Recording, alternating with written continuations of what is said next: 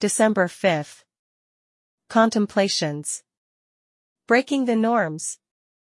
Freedom from hand-to-mouth life, I got a solution for you. Galatians 1 verses 13 to 16. For ye have heard of my conversation in time past in the Jews' religion, how that beyond measure I persecuted the church of God, and wasted it, and profited in the Jews' religion above many my equals in mine own nation, being more exceedingly zealous of the traditions of my fathers. But when it pleased God, who separated me from my mother's womb and called me by his grace, to reveal his Son in me, that I might preach him among the heathen, immediately I conferred not with flesh and blood. How far and diligently have you worked in the year under review? It could be frustrating doing a lot and not getting many results or enough remuneration to commensurate the work effort. I once related John Wesley's story while working with the Georgian missionary for 2 years. He sincerely asked the coordinating missionary how well he was doing at the missions camp, but the response he received was quite startling as the missions leader asked him a very pertinent question, and that's the basis of all things. The missionary asked, "Are you saved?"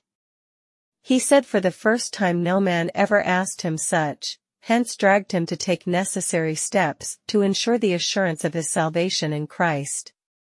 So, my question to you during this holiday season is, are you saved?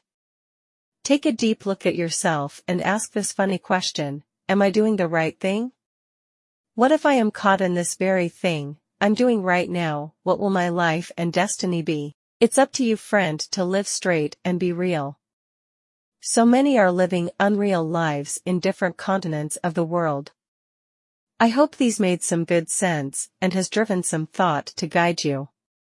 Feeling funny and thinking right now about the creditor's calls, the lawyer's unending briefs, harassment from parents about getting married, and indirect insults from other family members as per your next move after the collapse of the last marriage. Please try to be calm, but know that death, suicide, or jumping into the river or sea is not an option. Please, God is very interested in you being alive this day. Everything is going to work out fine and well, it's just a phase that shall soon pass. Please be encouraged. Philippians 1 verse 6. Being confident of this very thing, that he which hath begun a good work in you will perform it until the day of Jesus Christ. Please keep your hopes alive and don't take your life. Everything will be fine.